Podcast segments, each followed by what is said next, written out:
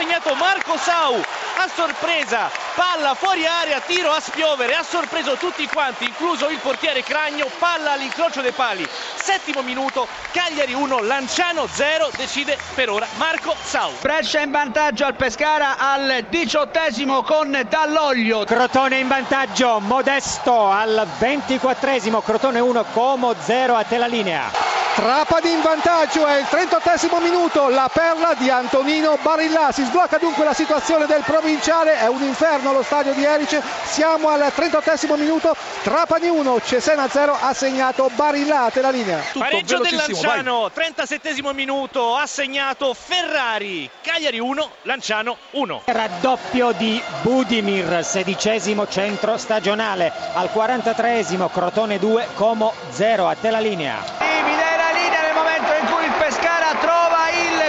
con Memushai sugli sviluppi di un calcio d'angolo è stato più lesto di tutti Memushai ad andare a chiudere all'altezza del primo palo diagonale di testa all'altro lato nulla da fare per Minelli che pure aveva tentato l'intervento e dunque ristabilito il punteggio allo stadio Adriatico al terzo del secondo tempo Pescara 1, Brescia 1. Gol del Modena con una magistrale punizione di Bentivoglio dai 25 metri, 8 minuti e 40, Bari 0, Modena 1. Il raddoppio del Trapani al dodicesimo minuto, straordinario il gol di Pektovic, dunque cambia ancora la situazione allo stadio provinciale. Trapani 2, Cesena 0, a te la linea. La Padula, ancora lui, il bomber del campionato ha praticamente messo il pallone in porta, sentirete dagli effetti di fondo cosa sta accadendo allo stadio Adriatico, Pescara 2, Brescia 1 a te la linea. Pareggio del Bari, 37 minuto con